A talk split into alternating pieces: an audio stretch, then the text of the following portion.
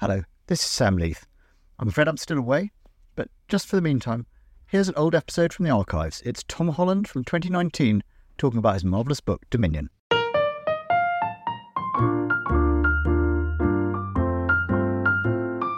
Hello and welcome to The Spectator's Book Club podcast. I'm Sam Leith, the literary editor of The Spectator, and this week I'm very pleased to be joined, in the run-up to Christmas, by the historian Tom Holland, whose new book is called Dominion: The Making of the Western Mind, I think is the subtitle. Is that the subtitle? Yes. And it's a book about the history of Christianity and its effect on the whole of Western culture. So a modest project. Yes, and the fact that it's called The Making of the Western Mind and the fact that there's barely a hint on the cover that it's actually about Christianity kind of points you to the way in which Christian influence, particularly in Britain perhaps, but generally across the West, has become quite occluded. It's something that the kind of people who publish beautiful history books tend not to be entirely comfortable with. But the thesis of the book essentially is that despite that, if the West is a goldfish bowl and we're the goldfish, then the waters that we swim in essentially are Christian, even though we may not appreciate it. And in fact, shortly after I finished the book, a kind of even better metaphor hit me, which was prompted by watching Chernobyl, the drama series that I'm sure some of your listeners may have watched. And in that series, there was a scene where two of the main characters are looking at the radioactivity leaking from the reactor, and you can literally see it because the air is being ionized.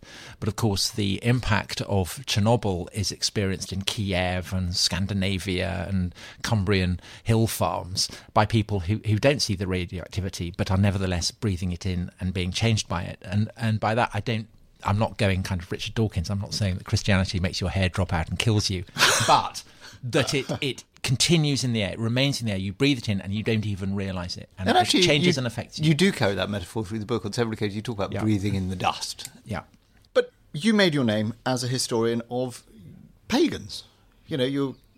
pagan, of course, is itself a Christian terminology. And this is part of why I wanted to write this book, was that writing about classical antiquity and essentially realizing that words like pagan, words like religion, words like secular were hugely problematic to use in a pre-Christian context because they are so rooted in a kind of the seedbed of Christian theology and history that to apply them to pre-Christian periods risks massive anachronism. And this was part of a kind of learning process that, whereas when I began writing books about pre-Christian classical history, I had a kind of vague sense that the modern West remained profoundly shaped by that. I've kind of changed my mind on that. I don't actually think we are directly influenced by it at all. And I think that insofar as we are influenced by classical antiquity, it's an influence that has been predominantly mediated by Christianity. And it's almost impossible to see back through this kind of haze of Christian influence back to what the world was like before Christianity. Its influence, I think, is that profound. So was there a sort of sense in which writing about classical antiquity and, as you say earlier on, being an enthusiast for dinosaurs... Well, it was all about power and violence and violence, glamour, exactly. You're and charisma, in that stuff, which I responded to. I from a very, very early age, that is what I responded to. I mean, I can mention an episode in the introduction about going to Sunday school and there being an illustrated Bible of Adam and Eve with all the animals that God had created, which included a brachiosaur. And I knew that no human being had ever seen a brachiosaur because it was a cause of constant grief and sorrow to me. Some of our American listeners may be writing in. And yet, for me, this was by far the most thrilling page in the whole of the Illustrated Bible because it had a dinosaur. And likewise, going on, you know, if I thought about Jesus in front of Pontius Pilate, I was wholly on the side of Pontius Pilate. The eagles, the togas... the glamour of it, the power, the charisma. And it was a kind of, I suppose, a kind of lazy, instinctive, youthful response to it. But when you write about it and you think about the implications of what did it mean to live in a world unmediated by Christian assumptions, I just found it increasingly kind of alien and frightening. And was it that the more you learned about it, the more you realised this is so different? Yeah. That this tells me something about... Yeah. And it's also, you know, kind of living in the present. And in a way, Christian assumptions have been making a comeback over the period that I've been writing books. I mean, not overtly, but in the form of Me Too, in the form of anti-colonialism, anti-racism, all these things which people just kind of assume are givens. People don't say, well, why do we think this? Why do we think it's wrong for very powerful men to sexually abuse their inferiors? Why do we think it's wrong for powerful states to throw their weight around? You know, none of these questions would have made any sense at all in the pre-Christian world. And the fact that we just assume that these are givens reflects how profoundly Christian our intellectual and moral makeup is. We'll certainly get on to the, you know, because this is a book that goes right from the very beginning right now. But you actually do start with the crucifixion itself, the sort of central emblem. And what's kind of, I think, it's a good illustration of the way in which the inheritance is sort of semi-invisible to us, or at least we're so shaped by it, that you say in the early period, the crucifixion, Christians wouldn't have made much of the image of it. It would have been sort of occluded. It would have been something down low in the midst. It was a thing of horror and shame. Yeah. A thing of utter horror and shame. And I think in a way we've become desensitized to what the cross means. For us, subliminally, it's a thing that vaguely conjures positive ideas. So if you're injured and you see a white van with a red cross on it coming towards you, you don't have to be a Christian to know that this is probably a good thing. It's a positive. Whereas for the Romans, the cross was the emblem par excellence of their right to torture and humiliate to death anyone who gave them kind of any lip at all. And it was such a disgusting death that it was regarded by the Romans as the fate that was peculiarly suited to rebellious slaves, because it wasn't just that you would suffer appalling pain. A crucifixion, there was no standard way of being crucified. It was an opportunity for the torturer to demonstrate his skill. So he might drive nails through your bones, tie you up with rope to impale you, hang you upside down, whatever, and you would be unable to ward the birds off from pecking out your eyes or attacking your genitals, and you would be suffering, you know, pulling yourself up and down, and your body would be bleeding and sweating, but your suffering would also be very, very public. And in a society where placed as heavy a premium on kind of dignity as the Romans did, this was horrifying. You became a kind of billboard for the power of the people who were killing you. And to all of this, we've become desensitized, and I had as well. And this was brought home to me when, a few months into writing the book, I went to Iraq to make a film for Channel 4 about ISIS, and we went to a town that had just been liberated by the Kurds from ISIS, but they were still kind of a mile or so absolutely within striking distance. And this town had been full of Yazidis, who were a religious minority in Iraq, who were targeted with particular cruelty, and the men, you know, the women notoriously were enslaved, but some of the men were, you know, men were killed and some of them were crucified. And to be in a town smashed to rubble, littered with corpses, exactly as the Romans would have served a town, and to know that people had imposed crucifixion on their victims in exactly the way that the Romans had imposed crucifixion, that the cross for the people who'd done this had none of the 2,000-year sediment of signification that it has for us. It opened this kind of great abyss of dread, as I kind of felt what it would be like to live in a world without that 2,000-year history, and I felt it like a kind of worm of dread in my intestines, which is exactly what why the Romans used it, because that was the emotion it was designed to inspire. And yet the astonishing thing about Christianity is that it turns this emblem of imperial power into an emblem of the opposite, an emblem of the power of the victim over the victimizer. And is that the sort of central turn? I mean, because obviously Christianity, as we'll now, I hope, go on to talk a bit more about, has taken all sorts of forms. You know, it's been intensely hierarchical and money-oriented. It's been essentially communist. It's been, you know, it's had all sorts of different redactions. Universalist. It's been, you know, particularist. It's had all sorts of different redactions. But what is the sort of distinctive, central thing that you say is Christianity. I think the cross does stand at the heart of it, the idea of the cross and then the resurrection. I mean, unless you think that Jesus is crucified and he rises from the dead, then you're not really a Christian. I mean, that's at the heart of it. Culturally speaking, what's the thing that makes the Western mind? I think that there are two people who bookend this book, who both recognise penetratingly just how weird and unsettling the idea that God hung from a tree and was tortured to death and suffered the fate of a slave. And the first of those, of course, is Paul, the earliest author of Christian texts, written probably within a decade or so of the crucifixion of Jesus. And he describes it as a stumbling block to the Jews, for obvious reasons, and a scandal to everyone else. And it's a scandal to the Romans for the reasons that I've just been explaining. And Christians feel the kind of gallows taint that hangs over the fate of Christ, as you said, to a very long time. I mean, they write about it, but they keep talking about the fact that he suffered this humiliating death as a cause of shame and embarrassment, and they kind of wrestle with it, and they cannot bring themselves to illustrate it, really, until a century after Constantine has converted. Of course, Constantine sees a cross in the sky. Even he and his heirs cannot bear to sponsor illustrations of Jesus actually hanging on the cross. And when, at the end of the 4th century, you do start to get images of it, Jesus is... you know, there he looks like kind of incredibly buff, kind of Love Island kind of thing. You know, he's a victorious athlete in the great contest of life, and it takes, you know, many more centuries, and specifically in the West, before you start to get images of him dead on the cross, torched on the cross, suffering on the cross. If you talk about athlete, and then of course it becomes, as I said, it becomes desensitized, and then the other bookend is Nietzsche. I was going to say Paul and Nietzsche seem to absolutely and Nietzsche, like Paul.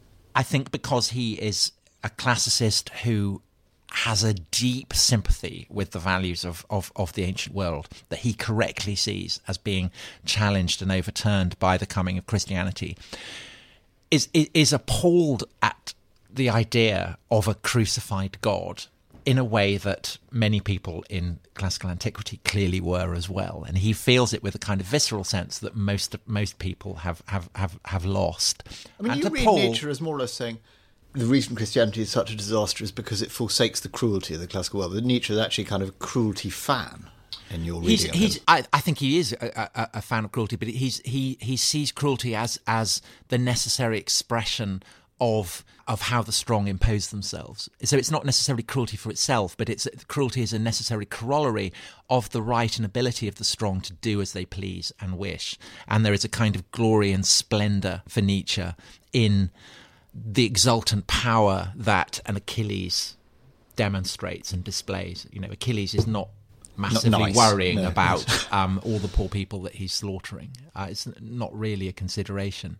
And Nietzsche deeply regrets that. And, of course, bastardized, this then feeds into the Nazi assumption that the Jew Paul is the great baneful influence who destroy, in Hitler's opinion, the Nordic race that occupied Greece and Rome. And Hitler blames the collapse of Greek civilization, the collapse of Roman civilization, on the kind of cancerous effect of Paul's universalism and Paul's obsession on the victim rather than on the kind of the blonde beast, the triumphant. Well, maybe actually this is a good opportunity to go back to Paul, because his universalism you touched on seems to be the great kind of hinge, as I understand it. Yeah, you know, Paul is a kind of franchise extension. Yes, you talk I mean the thing is that Jewish monotheism, universalism is very much in the air that Paul is moving through, because you have successive attempts to kind of responses to the fact that the world is getting larger and larger, basically that it's globalizing. You have the Persian one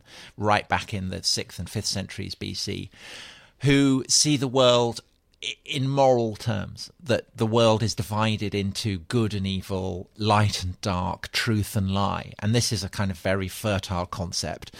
Then you have the Greek ideal of universalism, which has its most successful incarnation in the Stoics, who see the divine in the whole of the universe and therefore present within every human being. And they call this spark of the divine synodesis. And Paul will take this word up and essentially use it to mean what we call conscience, the idea of the law of God that's written on the heart that everyone can see. Then, of course, there's Roman universalism, this idea of a global order that's been brought under the rule of a son of a god who has bent swords into plowshares, who has ushered the world into a universal age of peace. Lions lie down with lambs. So all this kind of imagery is there. And then, of course, you have the Jewish universalism. And Jewish culture is a kind of bandwidth. And at one end, there is the notion that the God of the Jews is the God of Israel, that he is essentially exclusively the patron of the descendants of Abraham.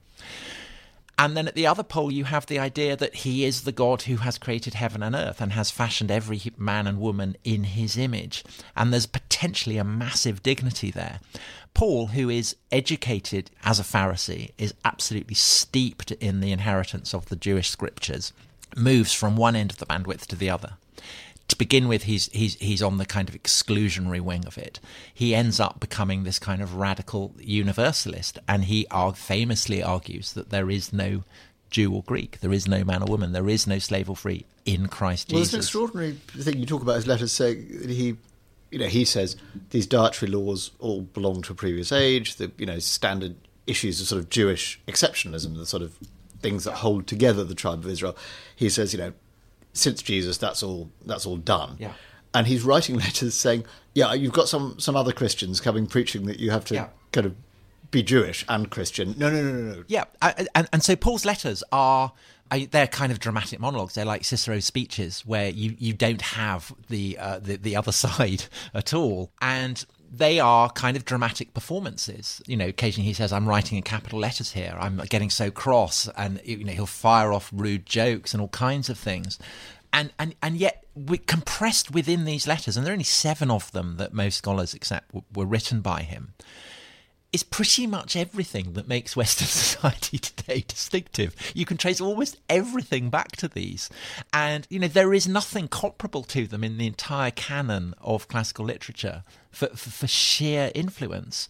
And they're like depth charges placed under the fabric of everything that the Roman world had taken for granted. And we continue to feel the reverberations of those depth charges into the present. And does, as you say, he's taking stuff from the Stoics. He's also, in an early chapter, you do write very... Well, I think he's taking stuff from the Stoics in the way that we might be influenced by Marx without actually having read Capital. I think it's kind of part... Again, it's kind of stuff that's... It's the dust in the air to pursue that. Also, you do say, laying the foundations for, Christianity being a sort of radical departure from, classical antiquity, that actually Jewish monotheism is a completely distinct and not before seen formulation. The idea, there are all kinds of things that are distinctive about it, but in terms of the way that it impacts, or it's mediated through Christianity, I think the idea that there is a single deity whose will and purpose and goodness therefore explains everything. So that if you can fathom the will of the deity, then you understand not just how you should live, but in the long run, how and why the universe works, for instance. So there's a kind of Goldilocks quality to the Jewish and then the Christian God, which is that he's all-powerful, he can do anything he likes, any number of miracles. But equally, this is a God who binds himself with covenants. Yes, so he binds himself with God in Will Eisner's phrase. So essentially he issues a contract with the children of Israel on Mount Sinai. And then again, Paul says, with the crucifixion and the resurrection, again, there is a new covenant, and this covenant is written on the heart. And so this idea that there are laws, that the spark of human rationality that is a part of God, that human beings have been created in his image. So they have this incredible dignity. Every human being has this dignity. Every human being, therefore, is worthy of a kind of inherent respect. And that spark that exists within humans in the long run will inspire Christian thinkers to imagine that if God has structured the cosmos by his laws, then the spark of reason that exists within humans should enable humans to fathom what those laws are. And the idea that the universe is structured according to laws that can be fathomed, again, is a kind of very, very radical and novel understanding that in the long run will culminate in what in the 19th century comes to be called science. And also, even back then, there's sort of glint where you sort of say the idea, you know, to ancient Greeks that God, you know, or a god would have made a contract with human beings is kind of ridiculous. But you say it shapes the idea of kingship as well, that the sort of Jewish ideas of kingship were much more provisional and much less absolute, you know, in the sense that there is something above them. There's a sort of law, there's a set of ideas. Yes. Greek philosophy obviously provides Christians with the idea that there is a kind of universal animating nous, intelligence that governs the world. But in the Aristotelian incarnation of this, it's very chilly and remote. It requires the love of human beings, but it offers no love back. Whereas Christians can say, this God became a small baby. It suffered death for us. It loves you. And it loves you, not just you, King, Caesar, whatever. It loves you, scullery maid who's being raped by your master every day. It loves you, beggar in the street. And it incubates the kind of radical idea that actually God may love the slave and the poor and the suffering more than he loves the king. And so there is a kind of, for autocracies, even though it does offer a lot, and this is why Constantine is a man of enormous conceit. And he aspires to rule the whole Roman Empire. And he basically wants to serve as deputy, therefore, for a single god. He doesn't want to be beholden to a multitude of gods. He wants to be the deputy of one all-powerful god. And so he auditions a number of deities for this role. And it's the Christian god who ultimately passes the audition. But by doing that, he is enshrining at the heart of the Roman Empire, and therefore ultimately of the kingdoms in Western Europe that will be planted on the ruins of the Roman Empire, this idea that ultimately slaves matter more than kings, and that the first shall be last and the last shall be first, as Jesus himself said it. So ultimately, in political terms, it's akin to building San Francisco on the San Andreas Fault. Settled orders are going to be brought down at some point, and this is what happens repeatedly. The kind of inspiration to remake, to reform, to indulge in what in the 11th century comes to be called reformatio, is hardwired into it. And is that, you know, someone said, well, you know, you're slightly having your cake and eating it, because of course you're saying that the defining quality of Christianity is that when it becomes its opposite and then, you know, turns itself upside down again and has another revolution, another reformation. But that's what a revolution literally means, of course, is that it is a turning of the wheel. And this essentially, it's very distinctively in the form of the Latin West, because what happens in the Latin West, as opposed, say, in Constantinople or later in Moscow, is that the church is able to separate itself from the idea that every state in Eurasia, from the Atlantic to Japan, has always taken for granted, which is that if an autocrat has earthly power, then he also has a stake in the supernatural. And for a whole host of complicated reasons that, again, are deeply rooted in theology, in the 11th century, revolutionaries, I think you can call them that, reformers, heretics by the standards of earlier Christians, seize control of the most significant office in Latin Christendom, the papacy, and they use it to force through a revolution which culminates in the idea that there is a dimension of the cyclum, and the cyclum means the flux of things, the span of human living memory, doomed to oblivion. And then there is the church, the bride of Christ, who therefore must be kept intact and pure and untainted by the pouring, grubby fingers of earthly monarchs. And it's the church that provides the religio, the bond that will enable fallen humans to attain eternity. And so this idea that a kind of sovereign entity can exist over and above earthly realms is embedded in the fabric of what will become Western culture. And it's very, very radical and weird and novel. And it over the course of the centuries, this will evolve and bed down the idea that there are things called religions, religiones, and that there is a dimension of the secular. And this becomes really the kind of defining characteristic of Western society, and it's absolutely rooted in specific Christian assumptions. Well, I'm very interested that you seem to say, which is I haven't seen said very clearly elsewhere, that essentially the demand in the West for a secular sphere has a thumb on the scales, essentially. It's a Christian tilt, and it doesn't make sense in the context of Islam or many schools. No, of course not. Yeah. Of course not. It doesn't make sense in actually, I mean, really, the modern idea of the secular, you know, Christians in the Middle Ages wouldn't really have understood it. I mean, they had a different, you know, it was understood theologically. But what happens then in the second process of reformatio in the West, what we call the Reformation, the idea in medieval Europe, religio is distinctively identified with those who have a particular responsibility for bonding with God, so monks and nuns and friars and so on. But with the Reformation, that idea becomes democratized. Everyone has a religio, a bond with God. And so therefore you can start to ask the question, well, what is your religio? What is your religion? But equally, it fuses with another idea, which is that there is something called what in medieval Europe been called the secularia, things of the seculum. This comes to be called the secular, and religions are seen as things that are separate from the secular. And so when the British go to India, which they call Hindustan, inhabited by people they call Hindus, people say, what is the religion of the Hindus? I mean, it's a mad question, because the Hindus don't have a religion. It's this idea of there being a religion and secular is very Christian, and in the context of the British, entirely Protestant. But that, of course, doesn't stop the British from constructing something modelled on Protestantism that they call the Hindu religion, what will come to be called Hinduism. And the British do not convert India to Christianity, and indeed they're very concerned not to. And so there's an Indian scholar who says that Christianization proceeds in two ways. It proceeds through conversion, but it also proceeds through secularization.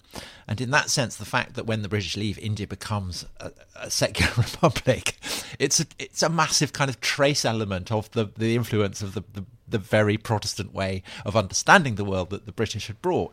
And I think that it's legitimate to look at what's happening in India now, and Modi, to see what Modi is reacting against is that sense that the idea of the secular is a kind of foreign imposition, and he's quite right, it is. So you talk about Christianity there, in that context, you know, essentially dictating the shape of our thinking, the paradigms along which we're thinking, rather than necessarily the content. When it comes to, you know, which has been much touted back and forth, the Enlightenment, which, you know, the likes of Steven Pinker will say, you know, this was the great movement away from religion. What's, you know, how do you see it? Is it the case that your idea that it essentially follows the shape of the Christian idea that the world is decipherable? Yeah, absolutely. So if you go back to the 11th century, this revolutionary process of reformatio, what you see is a feeling that kings have to be humbled to ensure the freedom of the mass of the people, that ideologically armed warriors should go to the limits of the world to spread this message, that the values of this revolution have to be imposed at the point of the sword, and by lawyers and by clerks who are educated in radical new institutions called universities, that those who oppose this process have to be kind of condemned as deplorables. And you see the same pattern happening in the Reformation. Only there, of course, it's the Catholic Church, the Roman Church, that becomes the object of this kind of revolutionary impulse. And you see the same thing in the 18th century with the philosophe, and then with the French Revolution. Only now it's Christianity itself. But the degree to which essentially Christian ideas are starting to cannibalize themselves is evident in the very word Enlightenment. Because if you go back to the Reformation, the idea of enlightenment is fundamental to it. You know, Luther's idea that it's the illumination of the heart that enables you properly to understand Scripture is a crucial aspect of what Protestantism is all about. And it also then feeds into the idea that superstition has to be banished, that idols have to be overthrown, that the people who walked in darkness have to be brought into a great light. But of course, all these ideas are themselves drawing on Scripture. All of those ideas are deeply rooted in the prophetic writings of Isaiah and Jeremiah. The idea that priests, you know, should be banished is there in the story of Elijah and the priests of Baal. The idea that there is something called religion, which could count as superstition and has to be overthrown. None of this would have made any sense whatsoever to people before Christianity. Yes, so someone previously said that agnosticism even is distinctly Protestant. It's impossible. The only way really to escape the impact of it, as Nietzsche recognises, is basically to go back to the worship of power. And we see what happens when, you know, we know what a truly pro-Christian regime would look like, because we had it with the Nazis. Now, this idea of exalting the weak, and, you know, this being at the central kind of insight, or one of the central insights of Christianity, is that unique? Does it come from nowhere? I'm thinking, no. Something like Buddhism. You know, Siddhartha had to go out of his palace and walk among the. Yes, he does. I mean, in Hinduism you have castes, and in Buddhism you have the idea that you proceed upwards through different incarnations. So to attain enlightenment, you're at the top of a pyramid. Whereas the radicalism of it's a spiritual pyramid rather than a... Yeah, but if you do bad, you get reincarnated as something lower down the chain. So that implies that there are kind of gradations of value. Whereas in Christianity, everybody is created equal. Now, that draws massively heavily on the inheritance of the Hebrew scriptures, of course. I mean, deeply rooted in that.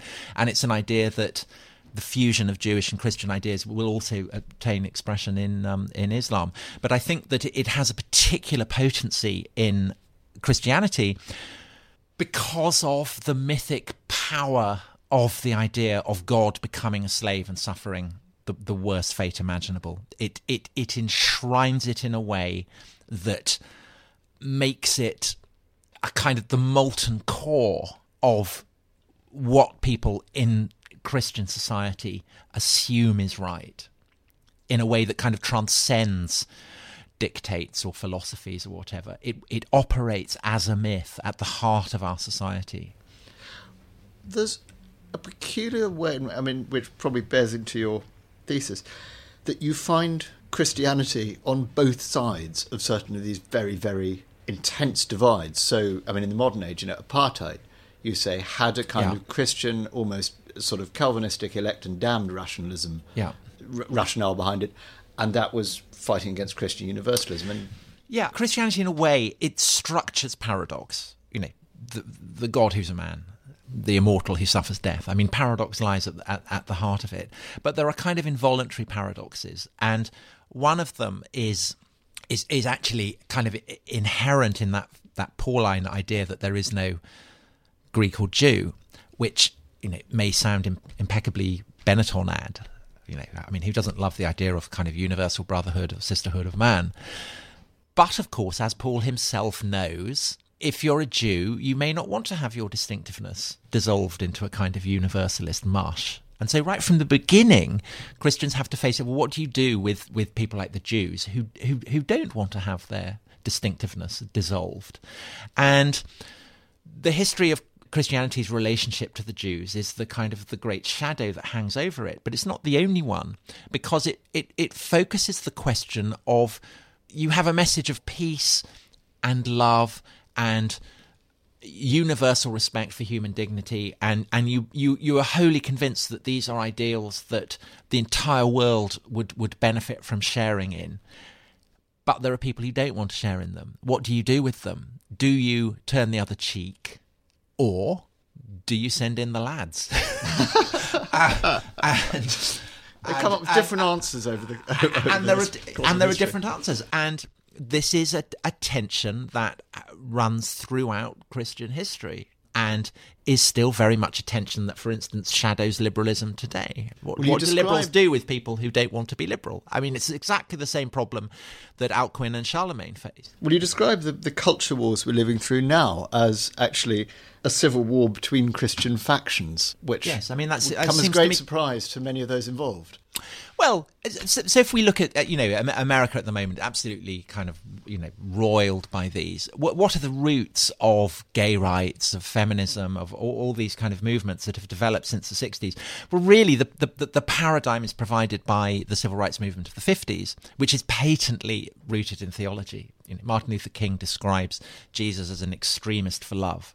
And, you know, there's no Greek or Jew, there's no black or white. And so Martin Luther King's campaign is to awaken white Christians to the message of love that he feels that they've been ignoring, to the fact that they are all created equally in the image of God.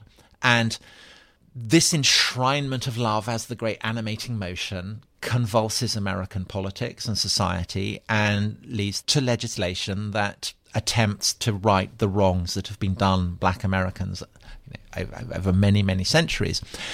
But it gets picked up by people who do not define themselves as Christians. So in the book I write about the Beatles, and the Beatles, when they go to America, specify that they're not going to play in segregated stadiums. They are also playing music that owes a huge debt to the music of the black churches. So in every way, they are shaped by this kind of Christian American inheritance. But they've also been brought up in an England that regards Christianity as kind of boring and dull, and the kind of thing that, you know, old women who keep their faces in jars by the door might go for, but not if you're the Beatles. And so over the course of the 60s, with the Beatles as Pied Pipers, the idea of love gets divorced from the Christian moorings. And the Beatles can sing All You Need Is Love without any reference whatsoever to Christianity. And indeed, as the career of George Harrison shows, who becomes a Hindu, you can come to regard Christianity as actually being repressive and standing in the way of a kind of universal love. And so these Christian ideals over the course of the 60s come to be given value to the degree to which they're emancipated from Christianity. And of course, the power of the civil rights movement means that other people who feel that they've been disadvantaged, gay people, women, whatever, are able to use this language and to launch campaigns modelled on Martin Luther King's campaigns. But these are more directly threatening to Christian orthodoxies as they've been understood traditionally by the churches over the centuries. And on top of that, you have the way in which, of course, love in English has a multiplicity of meanings, one of which is sexual love.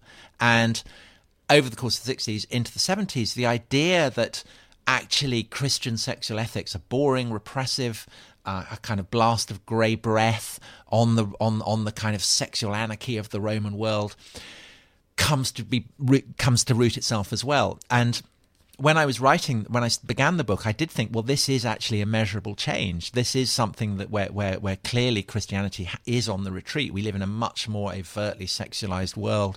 Christian sexual teachings have been trampled down. That's something that where it does seem to be changed.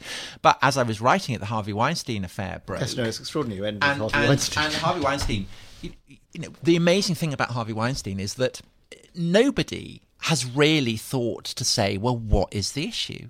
Why shouldn't powerful men sexually abuse their inferiors? Because that's what most people in most societies have taken for granted. Rhyme. I don't know whether deliberately or not, your description of Nero's great bacchanal right at the beginning. Yeah, that was the echo. And if you look at Harvey Weinstein, he has a kind of echo of Nero's jowls.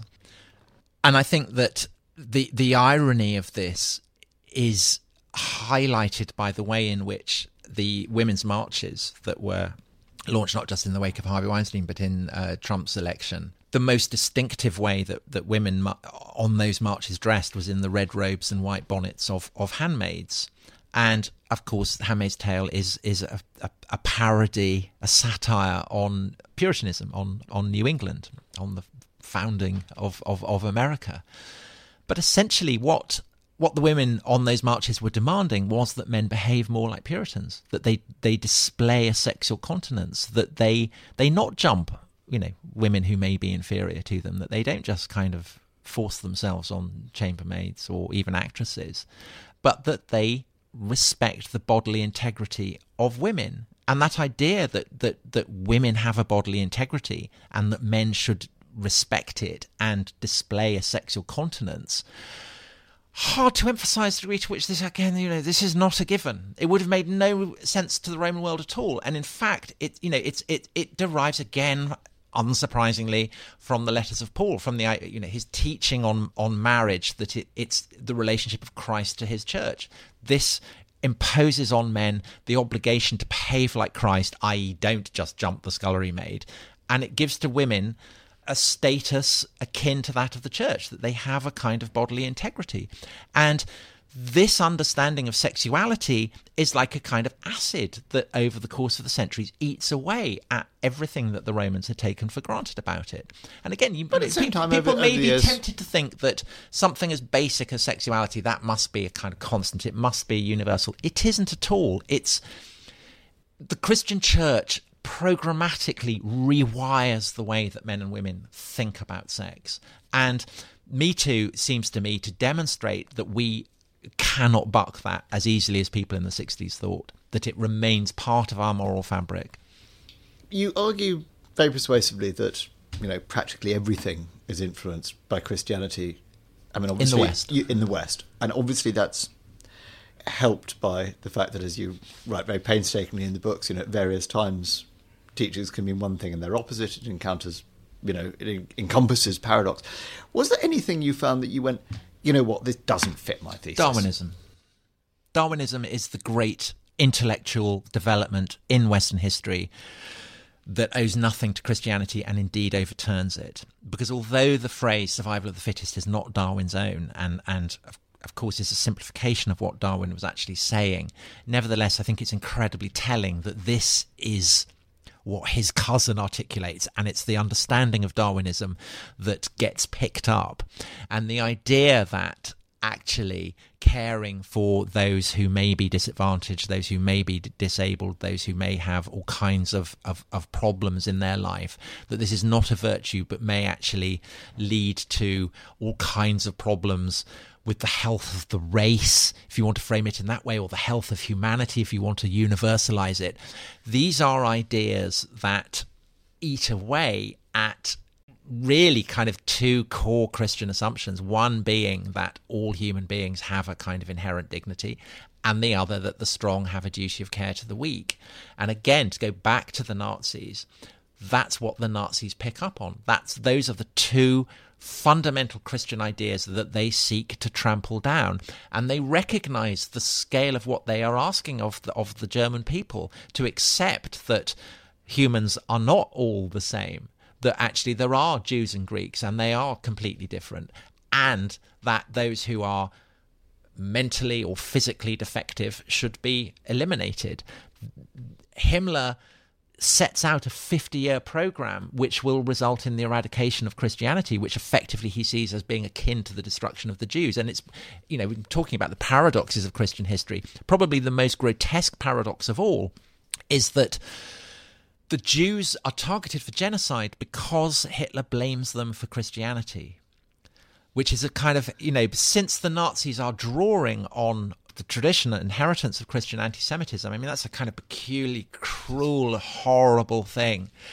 First thing, so they want to get rid of the Jews because they're terrified that a new Paul will emerge otherwise and destroy the Thousand-Year Reich. And then they've got to get rid of Christianity, which they see as a kind of cancer that's been left by the Jews. And that's the plan. Now, of course, it doesn't work, and Nazism gets destroyed. But the legacy of Nazism, oddly, is that it I think has had a devastating effect on confessional Christianity, because effectively, in the wake of the war, the trauma of what Europe had been through meant that from that point on, anyone in the West who wanted to know what the right thing to do was looks at the Nazis and does the opposite. So whereas previously we might have looked to the church and the figure of Jesus and the Bible for our sense of what is morally right, now we look to the figure of Hitler and do the opposite. And Nietzsche has the famous parable where he talks of, you know, God is dead, but his corpse is so enormous that it casts shadows. It's kind of riff of the Platonic idea of the people in the cave. And in a sense, since the war, the West has been looking at the shadows cast by the corpse of God. And those shadows are basically Hitler and the Nazis. And I think that's why today, whenever anyone wants to condemn something that they regard as being particularly pernicious or evil, the words fascist, Nazi or Hitler almost inevitably going to crop up. But it kind of points to, I think, a potential problem that people who want to uphold what are basically Christian values without Christianity face, which is how long does calling people Hitler maintain its power? And if it starts to lose his power, then what are the kind of resources that enable you to insist and infirm on things like the universal dignity of human beings or human rights or these kind of values that actually are as theological as the idea that the Lord Jesus Christ rose from the dead on the third day? We'll have to wait and see. Tom Holland, thanks very much. Thank you.